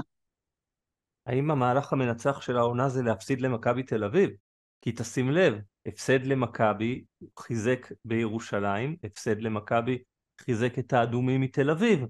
אז uh, כמו שאמרנו, בעונה כזו ארוכה עושים את ההתאמות, עושים את הבדיקות ואין מה לעשות. אירופה זה אירופה והכל נחמד, אבל המטרה בליגה היא כמובן לקחת אליפות, ובשביל זה צריך לעבור את הקבוצה של קזאץ'. ושתי הקבוצות שהפסידו לאותה קבוצה עושים את ההתאמות, uh, ומתקדמים, מסתכלים מראש לשלבים הגבוהים, איך לעבור את המשוכה, ו... ולך תדע אם השבוע הזה בו מכבי השיבה את עצמה מכדור השלג ומה... ובתוך הפגרה ועם ההפסדים מהיורוליג והכל והשיגה את הניצחונות מול שתי הקבוצות שהכי רוצים לנצח אותם בליגה האם זה לא מה שיהרוס את העונה של מכבי בהמשך אבל זה אנחנו נצטרך לשוב אי שם לכיוון מאי ורק שם להבין לאן הדברים הולכים.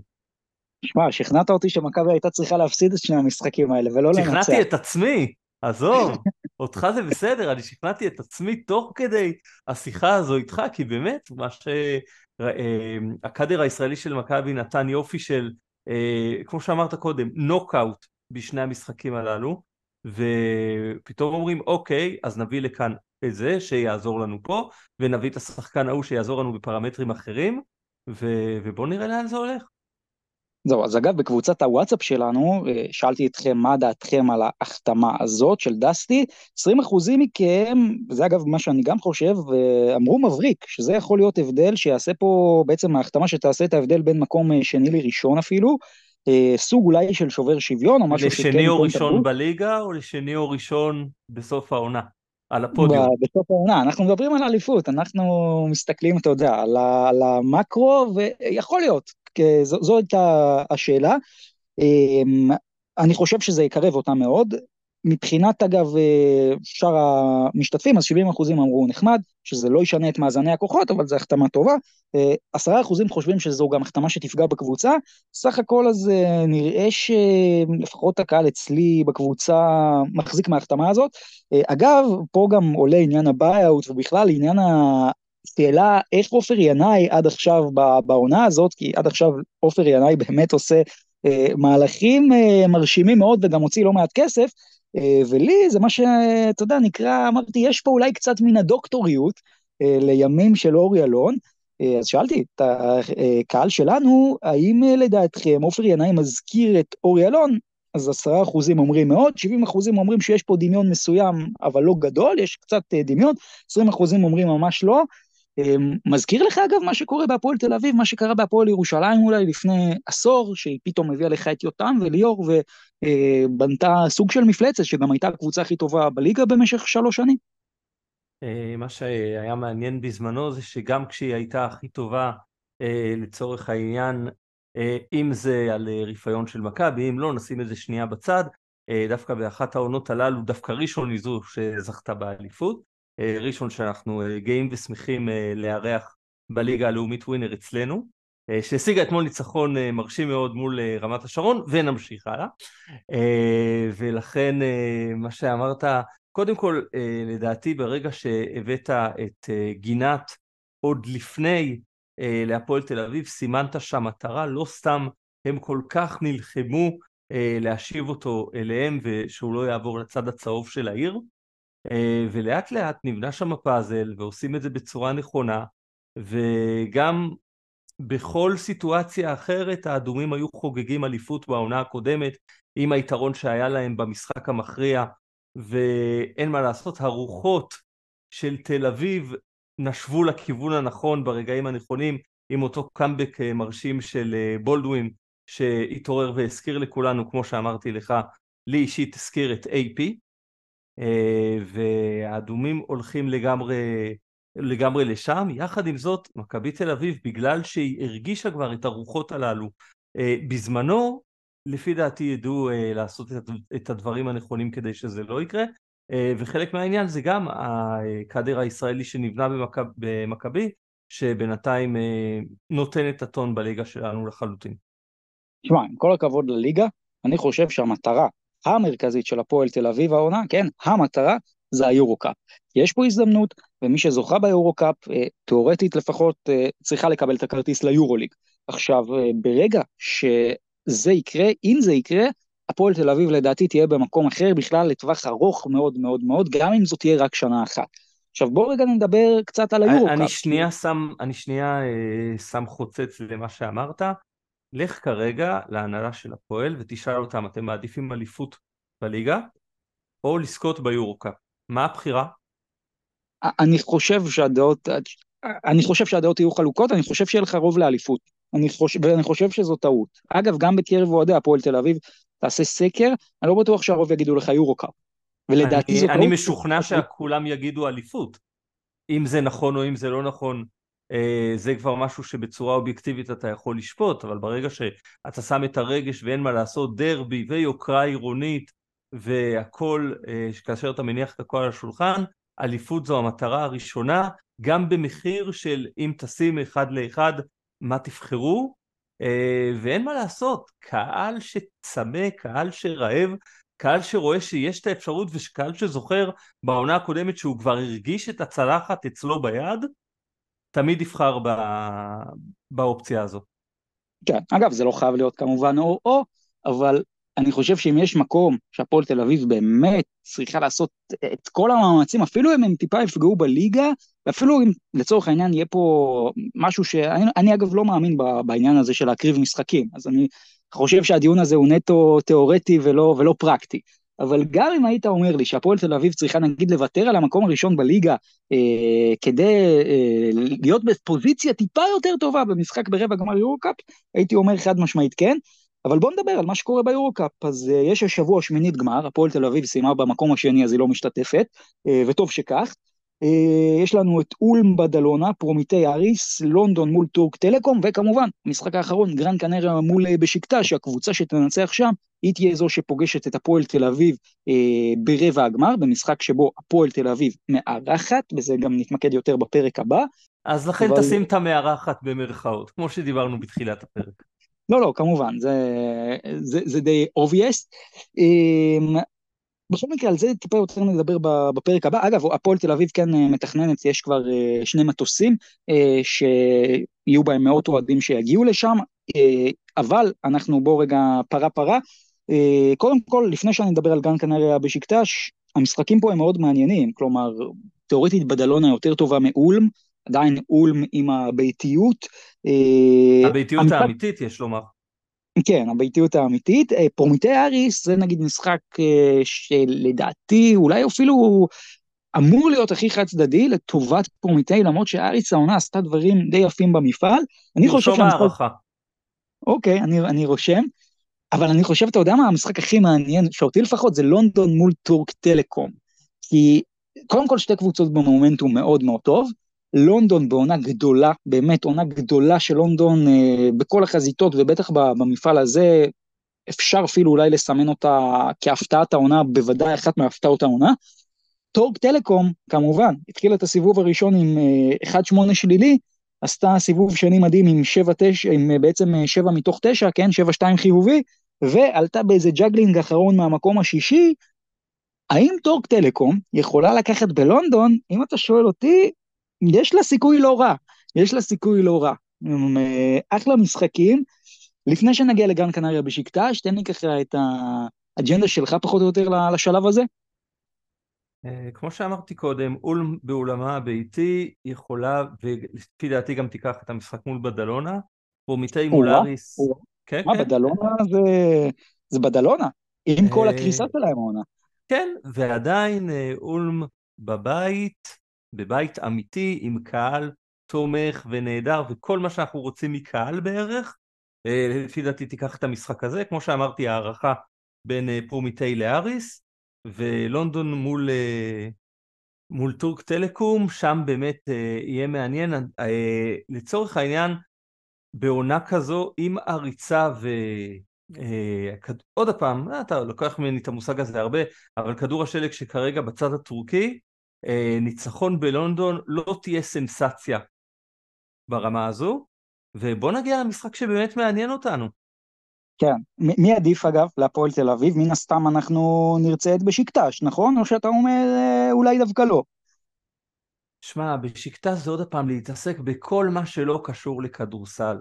וכמה שאנחנו תמיד אומרים כן, ואנחנו ננקום, ואנחנו נראה, ואנחנו פה ואנחנו שם, כשאנחנו לא מתעסקים בכדור הכתום, אלא בכל הדברים מסביב, אנחנו בדרך כלל נופלים. ולכן אני מעדיף את uh, גרן קנריה, גם קבוצה שאנחנו הרבה יותר מכירים uh, בארץ uh, מבחינת uh, שחקנים שעברו שם, ושחקנים ישראלים שכיכבו וכן הלאה. Uh, אני חושב שזה גם uh, מצ'אפ הרבה יותר נכון uh, לאדומים, אבל קשה מאוד להחליט להסתכל על יחסי הכוחות בין גרן קנרה לבשיקטש, מי תצא משם עם אה, ידה לעליונה, שם אני לא הייתי מהמר. זהו, גרן קנריה התחילה את המפעל עם 10-0, אה, בחצי הראשון הייתה נראית כמו הקבוצה הכי טובה במפעל הזה, אפילו בפער, היום כשיש פריז עם מה שהיא עשתה, מי זוכר, אבל uh, מאז, uh, רק 2-8. גם פריז, uh, אתה יודע, לך תדע אם לא נכנסו למומנטום הנהדר והנפלא, כמו שאורדוביץ' אומר, מוקדם מדי, ולך תדע איך זה יפגע בהמשך. חד משמעית, אגב, במונחים של יורו-קאפ, אני תמיד אזכור את לוקומוטיב קורבן של 2018, שבסוף גם הפסידה לסקוטי ווילבקין ודרושפקה, התחילה עם 20-0, לא הפסידה משחק עד הסדרת גמר, ובגמר אה, חטפה פעמיים בראש, כלום לא, כלום לא מובטח פה, מה שכן, אה, לדעתי לגרנד קנריה יש יתרון במשחק הזה, גם כי היא מארחת, גם כי בסופו של דבר לדעתי קבוצה יותר טובה. אה, הפועל תל אביב, אני דווקא חולק עליך, אני חושב שמול בשקטה, שהיא כבר הוכיחה, בטח במשחק האחרון למעשה, שהיא יכולה להסתדר, בטח בהרכב החדש שלה, אבל כך או כך, ועל זה נדבר, אתה יודע, פה בשבוע הבא, אה, בסוף אה, הפועל תל אביב תצטרך לעבור חדה מפוקסת, אני בטוח שבדלונה יושבת חזק מאוד בראש. אה, יהיה מעניין, יהיה מעניין, ולחובבי הכדורסל יש פה אחלה שבוע סוף סוף. אחרי קיץ שלא היה לנו פה שום דבר, כן, זה היה ממש אה, פגרה לכל דבר ועניין. גם uh, משחקים בליגת האלופות, אה, שמינית גמר יורו קאפ, חבל על הזמן. איזה כיף. כן, כיף גדול, וגם כיף גדול היה לארח אותך פה, תמיר, בפרק הזה, פרק ככה שאנחנו מחשבים מסלול מחדש וחוזרים לחלק השני של העונה. זהו, ככה מילות סיכום שלך. אה, קודם כל, תודה רבה על הכבוד הגדול להתארח, היה ממש נהדר, והיה פשוט כיף לצלול איתך, אה, בדרך כלל מדברים על לצלול לאורך השבוע, כאן צללנו לאורך החודש, ומה שהיה לפני ומה שיהיה וכן הלאה. אה, היה לי ממש כיף להיות חלק, וכמו שאמרנו, אנחנו נשפוט את הדברים שאמרנו ונחזור לראות כמה טעינו בהמשך, ותודה רבה. זהו חברים, אז בנימה אופטימית זו, כאן מסתיים הפרק ה-78 שלנו, אנחנו נהיה כאן גם בשבוע הבא עם הפרק ה-79, אה, נסכם מה שהפועל ירושלים עשתה מול אה, טנריף, מה שמכבי עשתה מול ג'לגריס, מה שהפועל חולון עשתה מול האק, וכמובן לקראת המשחק הגדול, רבע הגמר של הפועל תל אביב, אז אה, תהיו איתנו פה גם בשבוע הבא, ששבוע טוב אה, כולם חברים, להתראות.